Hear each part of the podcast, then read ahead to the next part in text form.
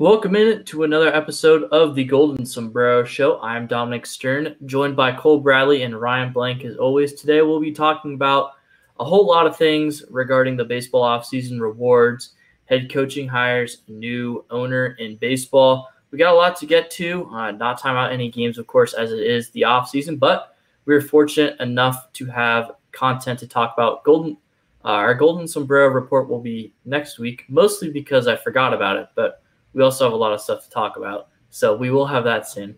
Dom, can I just say I'm proud of you for admitting that you said you forgot. I thought you were just gonna say we have so much stuff we have to say, then I was gonna have to call you out for it. I don't lie to my listeners, Ryan. I may mislead them sometimes, uh, but I don't lie to them, uh, especially when it comes to our World Series prediction. No lies there. Uh, but guys, how you doing today? It's another fine Thursday afternoon. How you doing, Cole? How you doing, Ryan? Good. Doing good. Just want this election uh, speed it up at this point.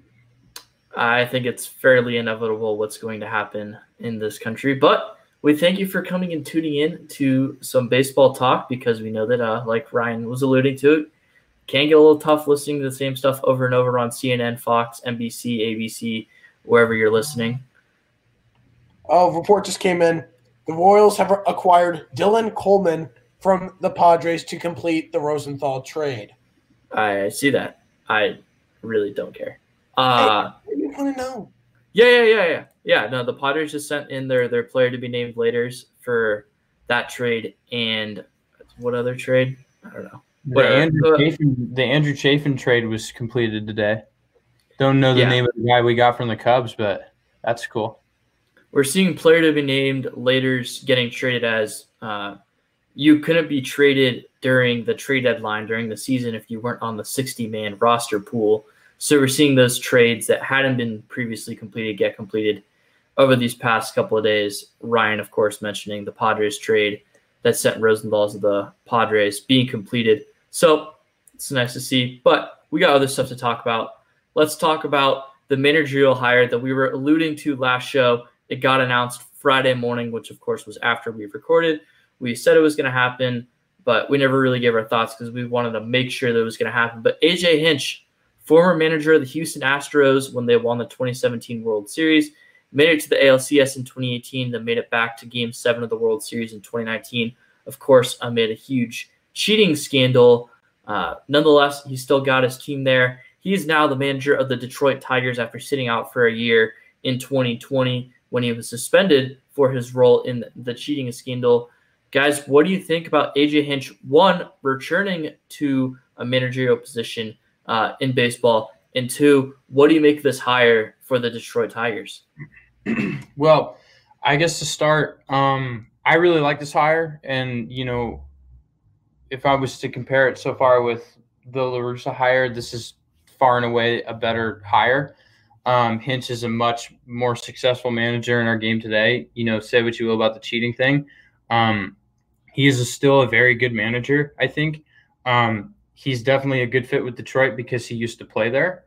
I think as well. That's always that's always nice, and I'm sure that's part of the reason he ended up going there. I also really like it because you know Detroit's one of those teams where the past couple years they've they've been bad. They've been one of the worst teams in the league, but they've racked up those draft picks and you know they've stacked up on talent that um, is going to be coming up in the near future, particularly on the pitching side of things. Um, and he's definitely a guy who I think can help mold um, a roster of you know young studs and turn them into a potential. I'm not going to say a. I'm not going to say a, a, you know, definite playoff team, but a potential playoff caliber team um, over the next few seasons. Um, and so I think he's definitely the right guy for the job. You know, he he did a lot of that with the Astros. You know, worked with a lot of talent there. Um, very highly analytical mind as the Astros were. He brings that to Detroit. Um, I think that helps as well. Um, I really like the hire. Um, I think it's going to do a lot for their team, for their franchise. Um, and yeah. Yeah, I think this is a good hire for Detroit. He obviously has a connection because he played there, but also he's a winner. He's won a World Series. I know there was cheating and there's all that, but still got the team there gone together. You can't just take everything he did away from the cheating scandal. Not everything, but connection there. I think he's going to be great for the youth that's there. We've seen Detroit struggle for the past few years. Pitching is where their strong suit is going to be soon. They have great guys coming up, including Casey Mize. So there's so much talent and potential and youth there. I think AJ Hinch is a perfect guy to connect with them and bring a nice young core together in an attempt to win because he did that in Houston was get a core together. So I think it's a great hire. Do I like it because it's a rival of the Royals? No, but for Detroit's purposes, I think it's a good hire, and I think it it puts them closer to the right direction where they want to go. Right, and you guys mentioned the pitching of the Detroit Tigers, and while that's absolutely correct, you also got to look at what he did with the pitching staff in Houston. Now, of course, he wasn't the primary guy doing all the work with the pitchers, but I mean, you look at it, they I want to say they revitalized Justin Verlander's career, but they certainly made him very uh, equatable to the pitcher or very comparable to the pitcher that he once was in Detroit after multiple injuries and multiple down years. He got back to that level, ended up winning the Cy Young which we've already talked about. Should have went to Gerrit Cole, but still still a little mad about that. Anyways, uh, you know, they revitalized they definitely revitalized Gerrit Cole, made him live up to that number one draft pick, revitalized Charlie Morton, figured him out, then he went off to Tampa Bay and of course was electric out there as well. A couple of other pitchers that have uh, also succeeded under him, Collin McHugh. You really looked at Brad Peacock there as well. Lance McCullers bunch of really talented pitchers. You know, whenever you talk about the Houston Astros, you always talk about the hitters. But that pitching staff was very good out there, and he always did a great job of managing those guys out there. So, how he's going to develop these guys, you guys already mentioned Casey Mize. He wasn't that great in 2020. A lot of people don't realize that. You know, he was a rookie. It's a weird season. It's really tough to judge players based on the season alone. But he wasn't great. He's going to have to work with Casey Mize to help him get to that number two overall pitching prospect in baseball status, the best right-handed pitching prospect in baseball status, because he did not live up to that hype this year. They also got Matt Manning. You got Tarik Skubal, who also appeared this year. They got Alex Faedo down in there. They've got a ton of pitchers. Their pitching staff is going to be so good. We'll see how AJ Hinch can work with the pitching coach and with the pitchers to help develop those guys and to get them where they need to be because the Detroit Tigers have gone through you know, a lengthy rebuild at this point. It's been uh, almost five years since they've really been relevant in baseball. And, you know, soon they got Miguel Cabrera coming off the books. That's going to help them out. Uh, Detroit, it's not really the most profitable market in baseball, but uh, certainly if this pitching staff performs, some players could want to come to Detroit in the next coming years. AJ Hinch is going to be a big part of that. So, Ryan, you mentioned that you're a Royals fan. You're not a huge uh, you're you're a little worried about the Tigers in the future. Uh, where do you think this puts them in terms of their rebuild for competing with the Royals? Because you two are the teams that are that are really building up. The uh, the Indians are probably on the bit of the downslide, and the Twins really showed this year that they aren't as dominant, especially in the lineup wise. So, how do you see the Tigers comparing to the Royals now that they've hired AJ Hinch, who you claim is a good manager? Yeah, I think they have the advantage in pitching, even though both teams have great pitching prospects. The Royals showed a couple of their great prospects in Bubic and Singer this year who were good. But looking at the Tigers, they've got an elite amount of terrific prospects at pitching. So they're really setting themselves up to be one of the best pitching staffs soon. They're also setting up themselves to have a solid outfield. I think when it comes down to it, in the next three, four years, when they have the brunt of their talent up, these will be two of the top teams contending for the division. I really think that, along with the White Sox, because they're still young and have a lot of talent. But you're seeing the Twins; they're slipping. The Twins are not have not shown that they can be that contender once they reach the playoffs. Then the Indians, especially after the report with Lindor because they intend to trade him because they don't have the money to afford him, they're going to start slipping, like you said, Dom. So it's going to come down to it where the Royals and Tigers could end up battling for the division in the next few years because of the talent and because of the farm systems that each team has. All right, there you have it. Tigers, they're going to be uh, a force to be reckoned with in the AL Central. I do think that both those teams, the Tigers and the Royals, can make an impact. Maybe not this year, but certainly in 2022, we could be seeing those teams up at the top of the division. I think we all can agree the the White so this is the White Sox division for the next couple of years. Uh, Tim Anderson is going to be a free agent in 2022, so we'll see how they capitalize on him in this upcoming year. Jose Abreu is going to be a free agent in 2023, so they do have some of those guys that are, have been the key contributors coming off the books. And once you see those guys possibly go away if the White Sox don't bring them back, that's really when you can start to see the Tigers and the Royals really take a stride to get that division under grabs. So, next transaction that we really want to talk about uh, is an owner.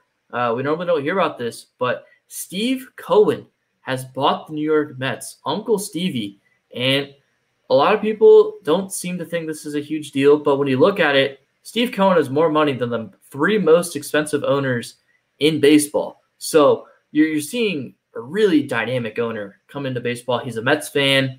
What do you guys think of this uh, of this uh, this purchase from Steve Cohen, and what do you think this has in the future for the New York Mets, who should be one of baseball's most uh, promising franchises?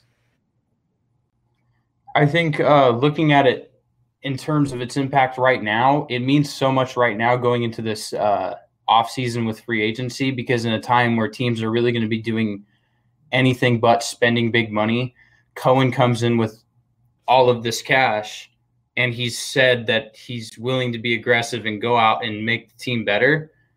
Um, and there's a lot of guys who are going to be looking for big money. This is a pivotal offseason for the Mets to improve. Um, and again, there's a lot of teams that are going to be more conservative than they are aggressive. So Cohen coming in at the right time with all this money is helping them, you know, definitely make a push for some of the bigger free agents like Bauer, like Springer, like Realmuto. Um, if they can get at least one of those guys, I think that's that's huge because any of those guys impact your team in a positive light. Um, but even just for the future, he seems like, you know, he's very fan oriented. I don't think I've ever seen a general manager interact with fans on Twitter um, as much as he has. I mean, who's to say that all the stuff that he said, you know, to some of his Mets fans in his mentions over the past couple days is going to come to fruition? But the fact that he's, you know, doing that right away, that he's coming in right now and he's he's already engaging with his fans, that means a lot, especially for a team like the Mets that you know has a very strong fan base. There's a lot of people who do like the Mets. It's not the caliber of the Yankees, but you know, New York's a big market. It's a big baseball market. It's a big baseball town. Um, and so, you know, being able to make those connections early is is very is very positive. So I think this is good for the Mets. Um, I think it puts them in a really good spot. Um, not only now, but for the future. I mean, we've, you know, the Mets have been the meme team if you will, for for the longest time. I mean, they just seemingly can't get anything right. Guys can't stay healthy. You know, they sign horrible contracts. This can change. I'm not going to say all of that, but this can definitely, you know, be a step in the right direction for the organization. So definitely, if you're a Mets fan, if you're someone who is, you know, just into this team in general, this is definitely something to keep your eye on um, as this offseason, as the years progress. Um, but yeah, I think this is I think this is huge for baseball as well, and I just I'm going to be interested to see how things shape out.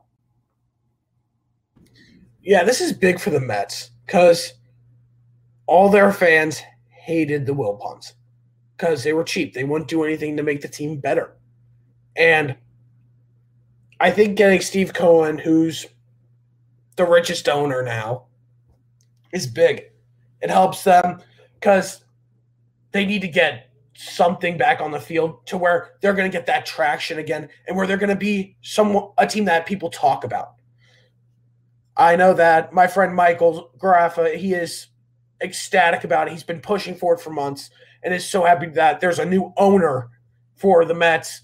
But the way that he's, like Cole said, the way he's already connecting with fans and giving them excitement through free agents or through trades or anything like that is awesome because Mets fans have felt very unchained or unconnected, I should say, to the organization, what they were thinking. And Steve Cohen said he's going to spend the money, he's going to make this team contenders again. And whether that's going out and getting a guy like JT Realmuto, Trevor Bauer, or George Springer, they're going to go try to get that and try to get a team out there as soon as possible. I know that there's now pressure for a Lindor trade. There's a lot of options for them. I don't think they're going to get Lindor. I don't know if Lindor's going to really be traded, but I think it's going to come down to can Steve Cohen deliver? Will he deliver? He he's talking a big game. If he can deliver, then this best team has a bright future with him there and on the field. So it really just depends. Something just to add before before you know we get any further. I I saw that I think it was Noah Syndergaard tweeted that you know he felt like the Wilpons, who were the previous owners, um, treated him and a lot of the other players like commodities. And he said he's just hoping Cohen treats them more as individuals. So I think this is de- again, it's it's huge for the Mets because there's such there's obviously was a much deeper, deeply rooted problem within the organization. Like people just didn't get along, agree with each other, and that's never what you want. You want agreement and you know camaraderie um, amongst all levels of your organization, whether it's the managerial staff, the front office, the, the roster itself. You know, you want everyone to get along. You're a team. You're you're an organization. You're in it for the long haul. Um, and so again, just just seeing that from the players speaks volumes for what the situation was like before. It obviously was not good. Um, and so again, I mean, it just makes it that much more important. Right. You you you jumped in right before I was going to say that exact same thing. I was going to refer to what Noah Syndergaard said. And that's important because everyone who plays professional baseball is doing that because that's what they're good at and it's what they enjoy doing the most. And if you have an owner who doesn't like respect that you're trying to help the franchise win so that the owner can get more money and stuff like that, and you treat them like they're like they're not even players, they're like, you know, your employees and not like they're actually players and that they're doing what they want to do, the player's going to have less fun playing for your team. And when you have less fun playing for your team, you're not going to perform as well as you possibly could have. Because every year we go into talks, preseason, uh, spring training, we're making our predictions, and every year people like, this is the Mets year. This is the year they're going to finally live up to their expectation. And they don't. And it's because their players don't have fun playing for the Mets. Uh, Noah Syndergaard has been a prime example. He's been very outspoken with the uh, with the New York media about stuff, and that's probably because he's six foot six and no one wants to mess with him. Uh, so he said this multiple times. I've heard from multiple people that are very loyal New York sports fans that uh, the Mets treat their players like just awful, especially in the minor leagues. They basically just used Tim Tebow and treated him like crap for uh, a financial standpoint. Which I mean, I wanted the Padres to do that as well. Maybe not treat him like, maybe not treat him poorly, but sign him sell Tim Tebow jerseys, you know, market him as a player, and then help him get better and help him try to get to the major leagues, which is what he wanted. But that was never the Mets' intention. They just brought him in, kept him down in the minors, said, "All right, go out there and play Tim, uh, draw fans." And it, it's tough to watch because the Mets, we've already talked about, great fan base, uh, you know, really good fan base, really big fan base, and we'll see if Steve Cohen can finally deliver for them. Uh, they're a big market team. We'll see if he treats it like he's the owner of a big market team because certainly capable of bringing in those big market players. I mean, I know we're not going to talk about this this show, but I certainly feel like they need to go after George Springer and play him in center field because uh, center field has been a weak spot for that team for the past couple of seasons, and George Springer is the best center fielder on the market. But th- they're going to have options. We'll we'll see how Steve Cohen handles this. He's a Mets fan. He's going to want to win as the Mets owner. He's not going to treat it like it's a business piece. Now, of course, he's going to want to make money out of it. That that would be stupid for him to not want to do that. But he's not going to be afraid to put some money on the table in order to bring in bigger hands. Uh, a little bit of a poker reference there, but uh, I won 15 bucks playing poker last night, so had to had to had to give a little reference there. Uh, anything else you guys want to say about Steve yeah, Cohen? I respect it. I respect it. Yeah, because you kind of Remember when I took all your money in poker what? twice? Yeah, Remember when I took your money? In poker? Uh, that wasn't twice. It was once. Uh yes, you did do that. Anyways, you guys got anything else to say about Steve Cohen and the Mets situation? No, yeah, and we'll, we'll see where they go with uh with GM. He's already said that he wants to bring back Sandy Alderson. Not entirely sure it's the best move, although that's better than Brodie Van Wagenen. Uh, and we'll see if they bring back Luis Rojas as their their manager. I wasn't a big fan of bringing him in in the first place, uh, and he did not do a very good job of maximizing the Mets' potential. They finish in last place in that division, which is no reason that team should be finishing in last place. Anyways, next, let's go with uh, our awards predictions. The MLB announced the finalists for the Coach of the Year, the Rookie of the Year, the Cy Young Award, and the MVP. So let's start with Manager of the Year because I feel like, you know, this is the least important one. This is the one where it's not really one on the field, it's done with your managing and such. Let's start with the American League. Three nominees for this are Rick Renteria, of the Chicago White Sox. He led the Chicago White Sox back to the playoffs with a very young and dynamic team. Ended up getting fired. Yeah, what, Ryan? Can we all acknowledge how funny it is? After the White Sox fire him, he gets nominated as a finalist, and then they congratulate him on Twitter. Yeah, that was that was, that was a tough look. That must be pretty funny. Yes. Anyways, he led them to a 35 and 25 record for the White Sox this year. Next up, Charlie Montoyo, head coach of the Toronto Blue Jays. He led them to a 32 and 28 record. Once again, another really young team. It wasn't expected by a lot of people to be this good, but another dynamic factor about Montoyo is that he managed his team basically on the road the entire year. They weren't playing at their normal home stadium in Toronto. They were playing in Buffalo, which isn't too far away, but still not in their home state of Canada. And the last one, Kevin Cash led the Rays to the 40 and 20 record, ultimately led them to the World Series. Of course, these awards were voted on prior to the postseason began. So, guys, who if you were voting, who would you give your first place vote to in the American League? I don't care about game six of the World Series or any of that, but Kevin Cash is by and large the best manager in baseball, and he's more than deserving to be the manager of the year in the American League. I just think the you know the record and everything speaks for itself. And again, you know we can't talk about it enough when we say, you know, he takes a team like the Rays, who are small market, you know, a lot of very, you know, not not really noteworthy players, not as much as say the Dodgers.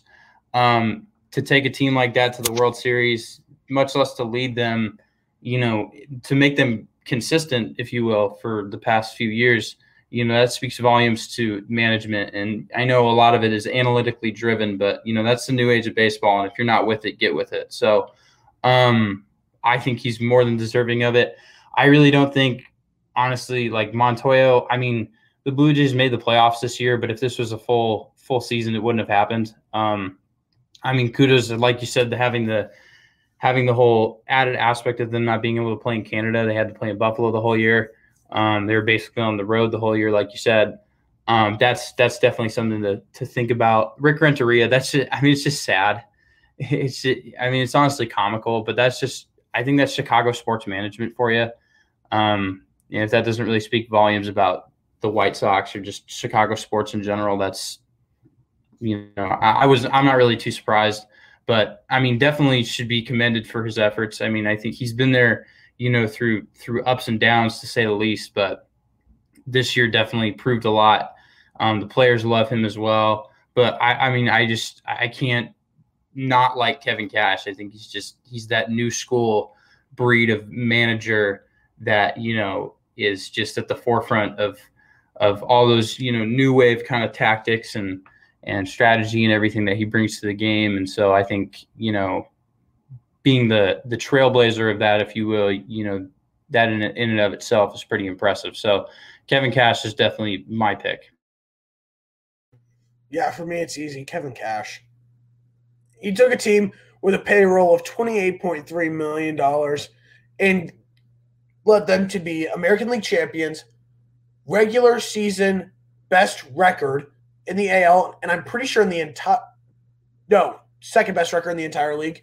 And against teams with a better uh, 500 win percentage or better, 21 and 9.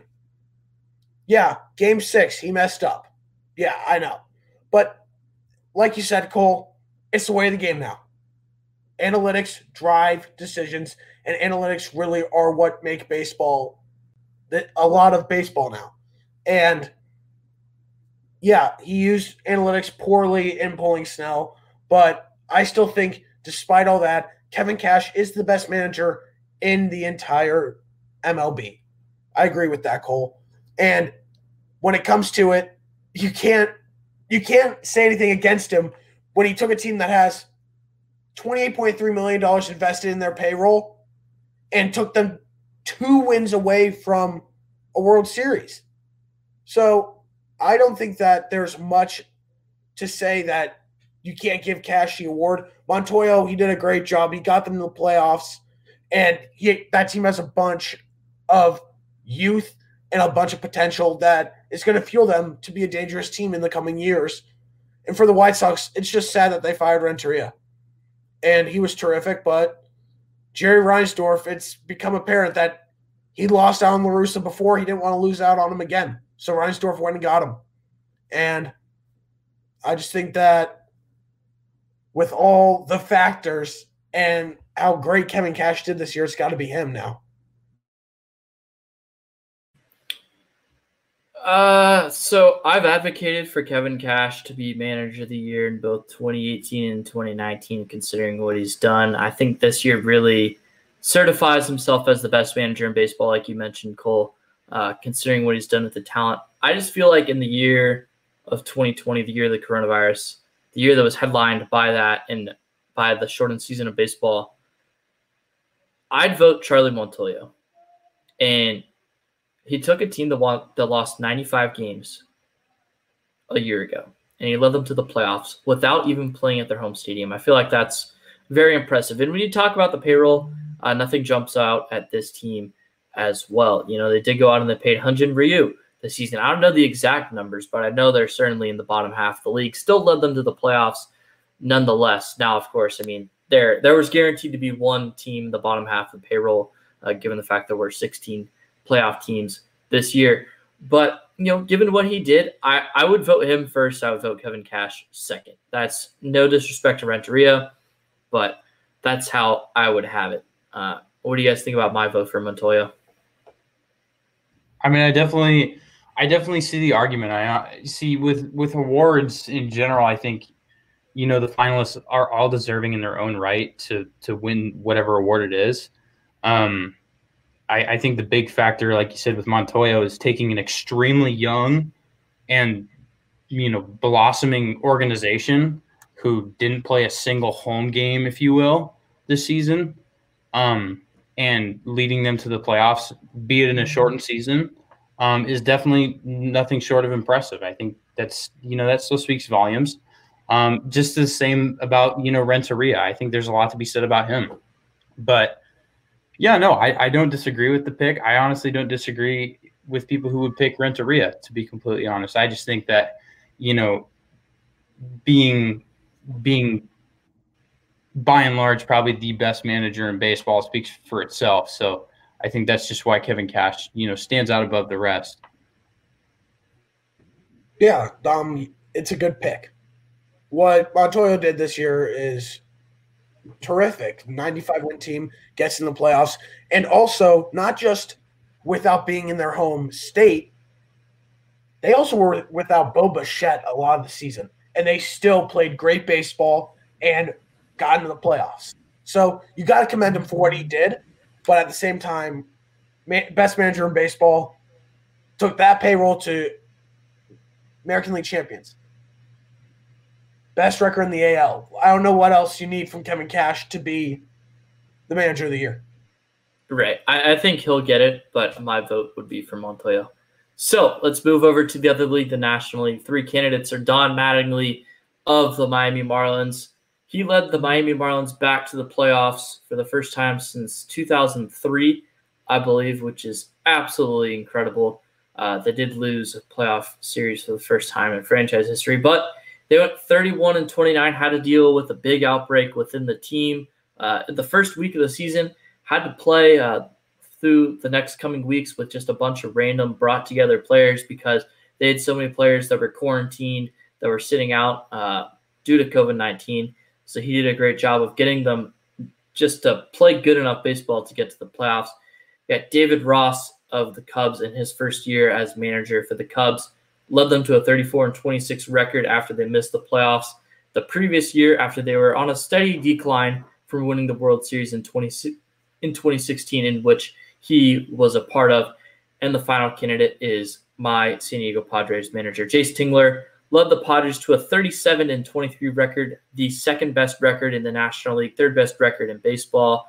Led the Padres to the playoffs for the first time since 2006 and the first playoff series victory since 1998 when the Padres went on to the World Series to face the New York Yankees.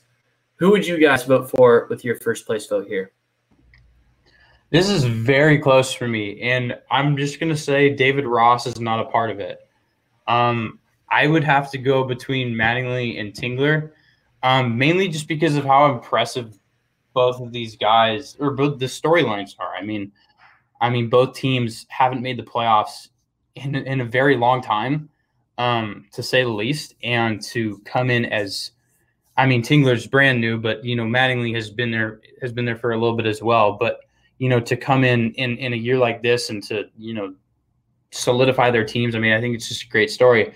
I would personally pick Mattingly, and that's no knock on Tingler, and that's also no knock on David Ross. But I think the biggest thing that stands out to me is this is a team that at one point in the season was starting guys who hadn't played above high A, who they've never even really played minor league games in their career, and they made the postseason. You know, they battled through, you know, a COVID stricken you know, stretch there for a minute where basically they're in, like you said, their entire roster was had to quarantine, and they still battled through that and didn't let it make a difference in in or factor into them making the postseason. I mean, if that doesn't speak volumes to the to the managing or to the coaching or to the leadership from a guy like Don Mattingly, who's been in this game for a very long time, it's a reason why, you know, he's arguably one not only one of the greatest you know players of all time, but one of the greatest baseball minds of all time. Um, that says a lot, and I think you know um, that alone really solidifies it for me. They won a playoff series against the Cubs, who I feel like everybody could agree were the favorite to win that series, and they made it look easy against them. Um, I just thought it was a great story, and so that alone, I feel like you know having, you know, you can't really give enough credit to Don Mattingly. So he's definitely my pick. And I think Tingler's definitely a close second because kudos to him again for stepping in, taking the reins of a team that you know has has been you know pretty unsuccessful for a very long time, and you know again just to solidify the organization a little bit, you know, get their name out there and say, hey, we're going to be a force to be reckoned with for a long time. You know, they got a crucial playoff win. They were injury riddled in the postseason. They managed to, you know, eke out a couple really like grinded out wins, I think that says a lot. Um, I just think Mattingly is just just you know the cooler story, if you will, for me. For me, I'm gonna have to go with Don Mattingly.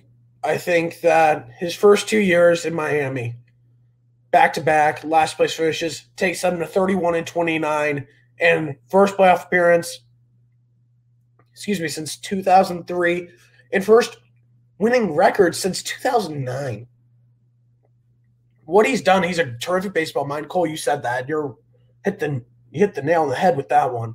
But looking at Mattingly, the dilemma, the chaos that this team went through the beginning of the year, they had to sign guys. They had to bring guys up.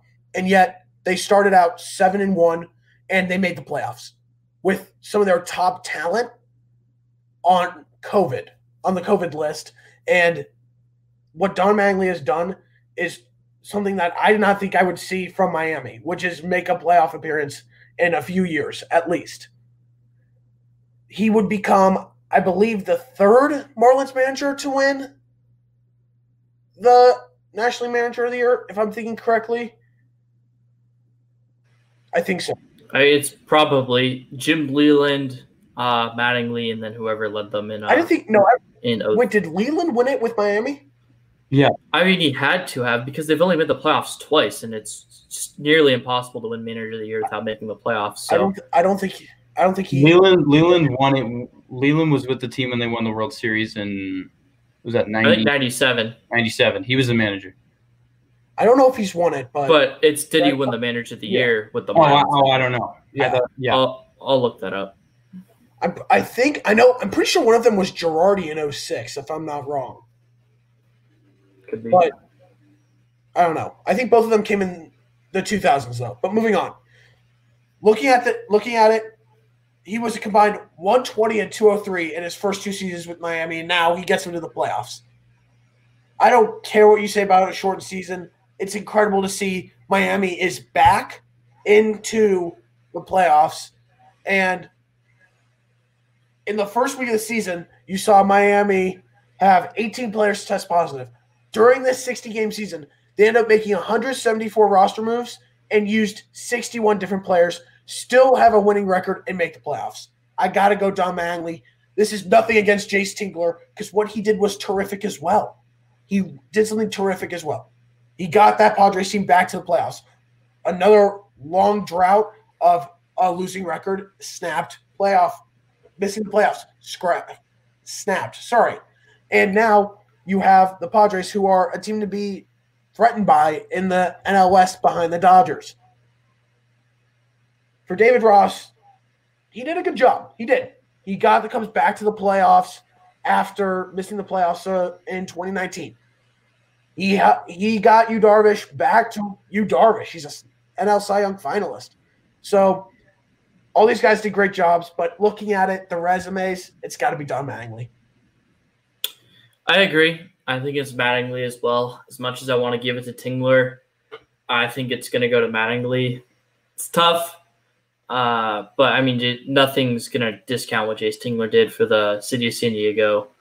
Uh, I mean, he, he brought us back to the playoffs in, you know, a year in which was really tough on just about everyone. Uh, the Padres fans finally had something to cheer for and was something to cheer for this year as well. So, uh, what Jayce Tingler did is certainly manager of the year worthy. I just think that given what Don Mattingly had to do, I think that's going to top him. Let's move over to the rookie of the year. Let's stick with the AL first. Three nominees are Luis Robert of the Chicago White Sox, Cristian Javier, right-handed pitcher for the Houston Astros, and then Kyle Lewis, outfielder for the Seattle Mariners, as we just lost Ryan for the moment that was interesting. Uh, Cole, who would you vote for here? Um, see, and this is this one's interesting. This is probably one of the tightest award races I feel like that we have this year, and I feel like it's been that way for a long time, um, probably since midseason. But I feel like it's it, it continues to be, and it's really been a two man race since midseason. And so, I guess with that really being said, you know, even with the average being as low it is, I I'm really a big fan of um, Luis Robert. Um, I would pick him um, to win this award. I mean, yes, average is 233, but he had 11 home runs, which I'm pretty sure was the most of any rookie this year. Um, definitely displayed a lot of power, was really good, um, really electric, made some really amazing plays in the outfield as well. Um, he's going to be a staple of their franchise for a long time. It's tough. Honestly, it could really go any way here. Um, I mean, Cristian Javier was kind of came out of nowhere as well. Um, I think he's definitely an underrated pick. Um, and then Kyle Lewis was also um, outstanding. But I really enjoyed watching Luis Robert this year, and I think I would give it to him personally. Um, I'm disregarding the average this one time even though it's pretty low, the OBP is pretty low, the OPS is pretty low as well. But I still think he's an electric player. I think he's going to improve from this point forward. Um, and yeah, I he's my pick. This is tough because at the beginning of the year, I actually had picked Luis Robert to win this award, but then you saw Kyle Lewis come out of nowhere. And he and Robert each had 11 home runs this year. So it's a tough battle at the plate. It's Lewis because he has the better numbers. He has better OPS plus, OPS, batting average, OBP. He has those better numbers than Robert. And it's tough for me to look at Robert and think that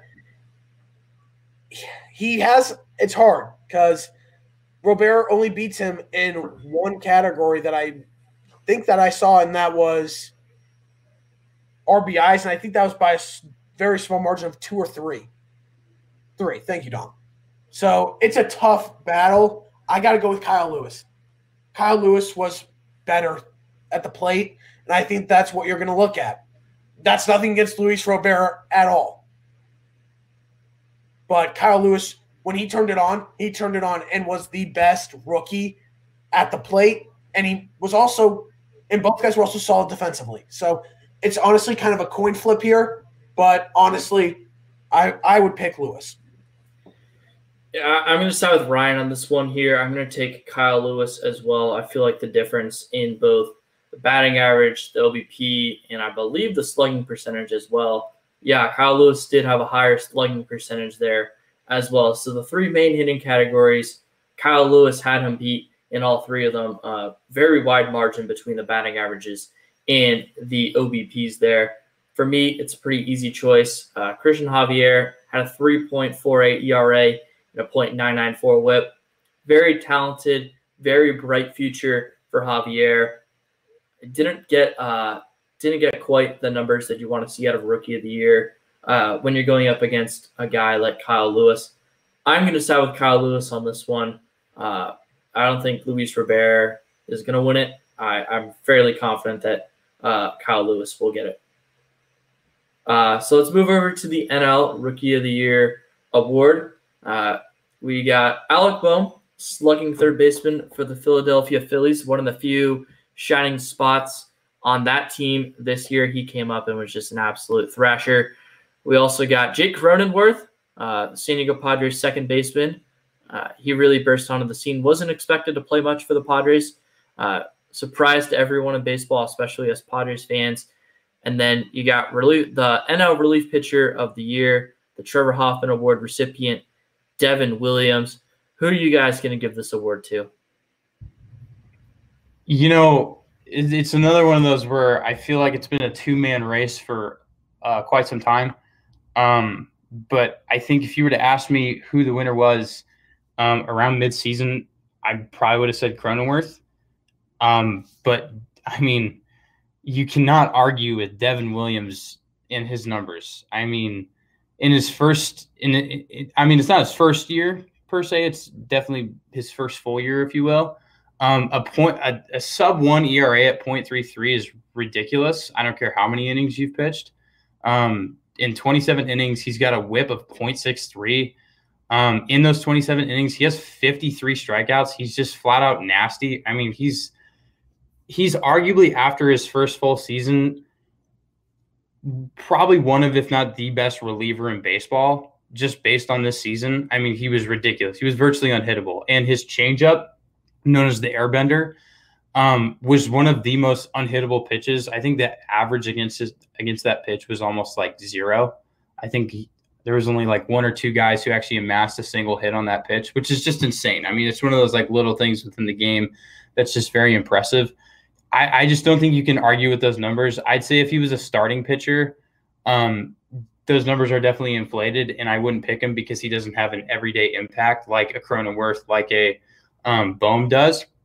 But the fact that he's a reliever and he appeared in quite a few innings and he was very pivotal for the Brewers in their playoff run, um, I got to give it to him. I mean, he was just so impressive, and I actually can't wait to see this guy develop in years to come. He's just flat out nasty. I agree. I gotta go Devin Williams. Uh, looking at the middle of the season, I agree. I would pick Jake Cronenworth, but you can't go against these numbers. 27 innings, 53 strikeouts, only gave up eight hits, one earned run, a .33 ERA in 22 games. I don't know what else you could say that would not give him the award. He, he won the Trevor Hoffman Award as well. And I think when you're looking at for Rookie of the Year, who played the best and who was the biggest piece of their team, I got to go with Devin Williams. He was a big piece of that bullpen and he was terrific for them all year. Last year, in 13 games in Milwaukee, he had a 3.95 ERA. In nine games more this year, he went to a 0.33. Uh, he was terrific, and I don't think I can go with anyone other than him just because of the pure development that you saw from last year to this year. Yeah, Jake Cronenworth, you guys already mentioned was your favorite at the midway point. He was the NL Rookie of the Month in August, and then September. I don't want to say he fell apart, but offensive numbers definitely went on the decline. It was his award to lose, and he lost it. And Devin Williams really took advantage of that.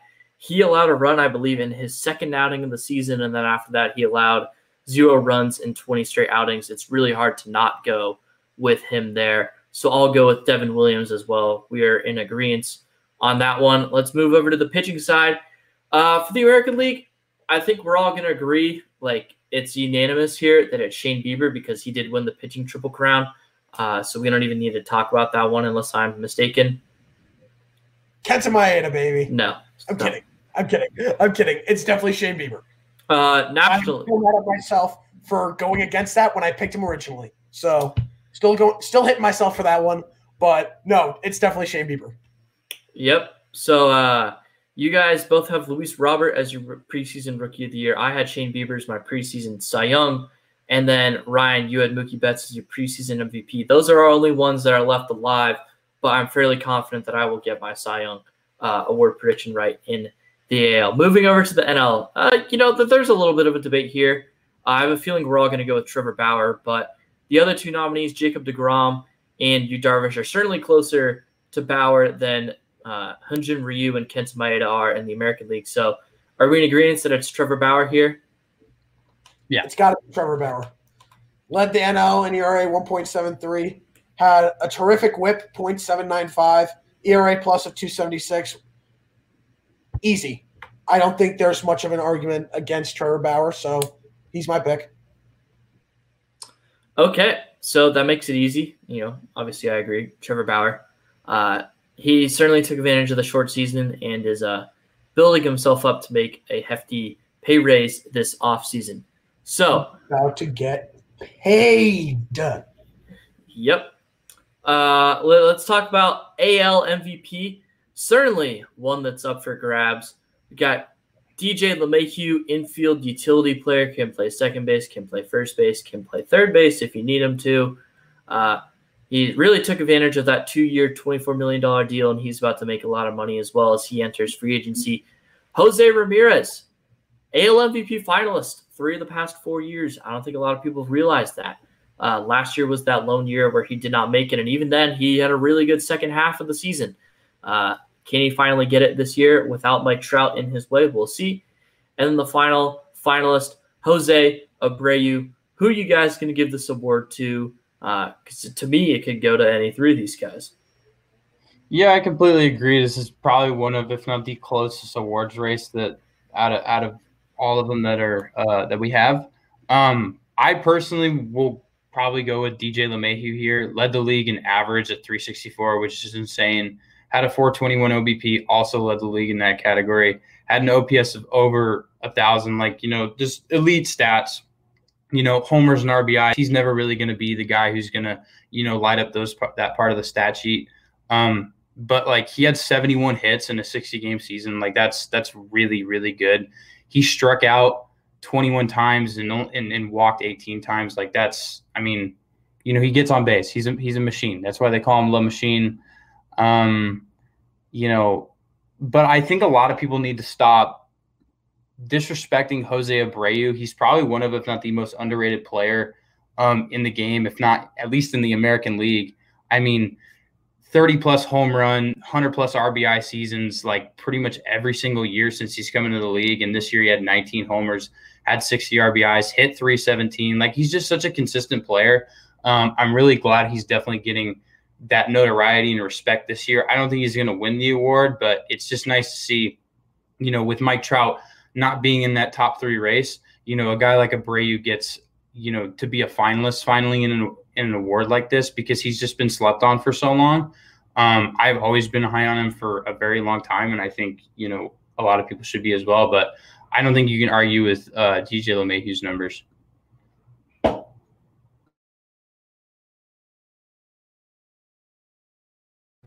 Yeah, I agree. DJ LeMahieu.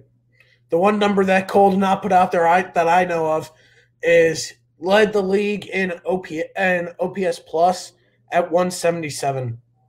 He played 50 games this year, batted 364, and had 71 hits. he was terrific. I don't know what else you want an MVP candidate besides the fact that you have seen Jose Abreu prove that he's just a terrific ball player and a terrific hitter. I've known that because he kills the Royals every single time he faces them, but still, he's been awesome. He really has. And the White Sox, I think, made a mistake not locking him up long term because he's going to continue to be an RBI machine and a home run machine. But going back to LeMahieu, what a way to take advantage of a cheap two year contract, and now he's about to get paid millions upon millions of dollars. He has proved to be one of the best hitters in baseball and a very versatile player where he can play anywhere on the infield. He's really proved how special of a player he is. I was shocked when the Rockies decided to move on from him because I didn't think they should have. I thought they should have signed him because I thought he was a great piece. And I said that's going to be a terrific signing for the Yankees and it's going to pay dividends for them. It has. So LeMahieu, there's Cole went through it. I'm just going to agree with him. LeMahieu. I think this award could also very well go to Jose Ramirez because when you compare the two lineups, uh, Jose Ramirez didn't really have any protection at all. And obviously, when you look at the Yankees lineup, ton of protection in there as well. But I mean, just going based off the stats, I would vote for DJ LeMahieu as well. I think it's a, I think it's really a three horse race. All three of these guys could ultimately end up winning this award. But if I had to vote, I would go with DJ LeMahieu. You guys already hit on just about everything. Uh, it's hard to believe that the Padres were were in the market for a second baseman two years ago, and they opted to go with Ian Kinsler over DJ LeMahieu. Uh, just I'll, I'll, never forgive them for that. Although the Padres have put themselves in a good spot right now, uh, but we'll see what DJ LeMahieu's market looks like this offseason. Uh, he's getting up in there in age, I believe, just a bit. He is now 32, so you don't want to be too contractually obligated to him, but uh, you know he's a great player. Uh, I don't think he was an MVP finalist last year. No, he finished in fourth. So uh, the, the, the two years the Yankees got out of him, he was the fourth, and then he was a top three player. We'll see where the where the writers end up ranking him in the American League. So certainly one of the best free agent contracts of all time. Uh, I'm sure they're I'm sure they're wishing they locked him up for a little bit longer though. But to our last award race before we wrap up the show, we'll talk about Gold Gloves and uh, and Silver Sluggers in the next show. Uh, the NL MVP, we got three guys, three of the best players in baseball without a doubt. Three names that are household names in baseball. Freddie Freeman of the Atlanta Braves, Mookie Betts of the Los Angeles Dodgers, and Manny Machado of the San Diego Padres. Who would you guys vote for in first place here? I think this one's pretty obvious. Yeah, um, I think for I, I mean I think it's Freddie Freeman. Uh, led the league in doubles this year. 53 RBIs, 13 homers, 341 average, 466 OBP. I mean, we could talk about stats all, all day. He had a 186 OPS plus. That's just nuts. Um, scored 51 runs. I mean, there's really no number that just is that's just like not impressive um, on this guy's you know line from this season. I think you know Machado and Betts obviously again both had really good years. Um, definitely sort of came into their own, um, especially Machado, if you will. Betts has just always had that MVP caliber within him, and I think he was just extra motivated playing with the, with a new team um, in LA. But I mean, Freddie Freeman, you know, the story is incredible. This guy actually was hospitalized with COVID and arguably was close to death, you know, before the season started. He comes back, you know, beats COVID and then, you know, puts together an MVP caliber season en route to helping lead the Braves to an ALCS. Um, and they were on the cusp, obviously, of reaching a World Series for the first time in a long time. That says a lot. So, I mean, I think, you know, there's not a whole lot more you can say about it other than that. As much as I want my preseason prediction to be right with Mookie Betts, I got to go Freddie Freeman. The story is incredible, like Cole said. I was hoping you weren't going to mention that, Cole, because I was going to say it, but no, story's incredible. He's been terrific this year. OPS plus of 186 is insane. He walked 45 times compared to his 37 strikeouts. Insane. He has been the best piece for that Braves team throughout the year because you've seen Acuna be on the injured list a couple times and consistently scoring 51 runs total in the year. There's no argument really for me against him. So I got to go Freddie Freeman. Yeah, I'm going to go with Freddie Freeman as well. He was just a beast this year, 60 game season. Certainly had the supporting cast around him to make a World Series run. Of course, they ended up not doing so. so. Looking at his career stats, he set a career high in batting average, career high in OBP, and a career high in slugging percentage for what already was a great career. And eighth place last year, fourth place year before, sixth place in 2016, fifth place in 2013. So he'd been up there uh, in this top player in the league, and yet he totally took a huge step forward this year in 2019. We'll also mention that Manny Machado also set career highs for himself in batting average, OBP, and slugging percentage. So we'll see if these guys can put up similar numbers next year in a 162 game season. Uh, these guys were very entertaining to watch uh, this year. I'm certainly in agreement with you guys in this award with Freddie Freeman. Uh, any final notes before we head out on the show? I have one little tidbit. This year is the first year since 2017 that Mike Trout will not get first or second place in, M- in MVP votes. And it's his first year since uh, since the year that he came up as a September call up in 2011 uh, that he is not an MVP finalist. Uh, so absolutely incredible. The the run that we've seen from him is coming to an end, and he had a great year this year too. He's probably going to finish in fourth place, or maybe even fifth, depending on where they put Shane Bieber. Uh, Shane Bieber would have had my vote for MVP, by the way, uh, but he was not a finalist. So um, uh, that that's your top five, though, for sure. Did you predict?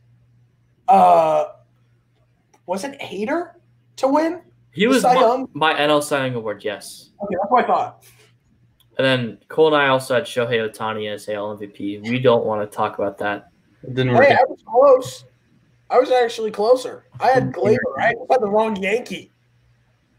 Yeah, he he had a bit of a disappointing year. Uh-huh. Uh, yeah, especially also, yeah, you're right. Slugging wise, you, you know, 2020. You can't put too much judgment on it. Gotta uh, have it with a grain of salt. Yes, exactly. Uh, Cole, you got any final notes before we head out? The Gold Glove is pointless. That's it. Hey! Retweet. Uh, I'm right there Not with again. Uh, it's not pointless. It's just there's merit, uh, there's merit to it. Just the the process and selection of the winner is kind of flawed. There you go. There, there right. it is, Ryan. Can there you both at least agree with me on that? Yes, yes, yes, yes. Sure. Oh, I, I, I got one of you. I'll take it. I got one of you. Well, if the Gold Glove is flawed and not good, then Arenado shouldn't win eight years in a row. Just kidding. Uh, that's Arenado's the best. That's an exception. Arenado, oh, okay, Colorado boy. Okay, I, your- I mean, look at the numbers. Numbers don't lie. Numbers don't lie. He's right. Uh, okay. All right. Well, we can discuss this at a later date. Next we week. Can. We will. We will be discussing this next week. Next week, we're gonna come back. Golden Glove Award reaction. Silver Slugger Award reaction. I believe we'll also have reaction to our picks for these awards that we just talked about. We also have a Golden Sombrero report. I promise I will get that done because. Uh, so what happens if you don't? Uh, if I don't, well, we can discuss that. I don't. I don't know. That's a good question. It'll happen it, at some point. It's not going to matter because I'm going to have it. Uh, but I, I will have the Golden Sombrero report next week you know what? If you don't have it done, you have to wear a Dodgers shirt. I'll wear a Dodgers shirt around here. I don't leave my apartment for an entire day, and you have to walk around Tempe. No, you not stay cooped up in your apartment. All right, fine. I, am gonna have I'm gonna have it done anyway, so it doesn't matter. We thank you for tuning in to this episode of the Golden Sombrero Show on behalf of Ryan Blank and Cole Bradley. This has been the Golden Sombrero Show. I'm Dominic Stern. Have a good night.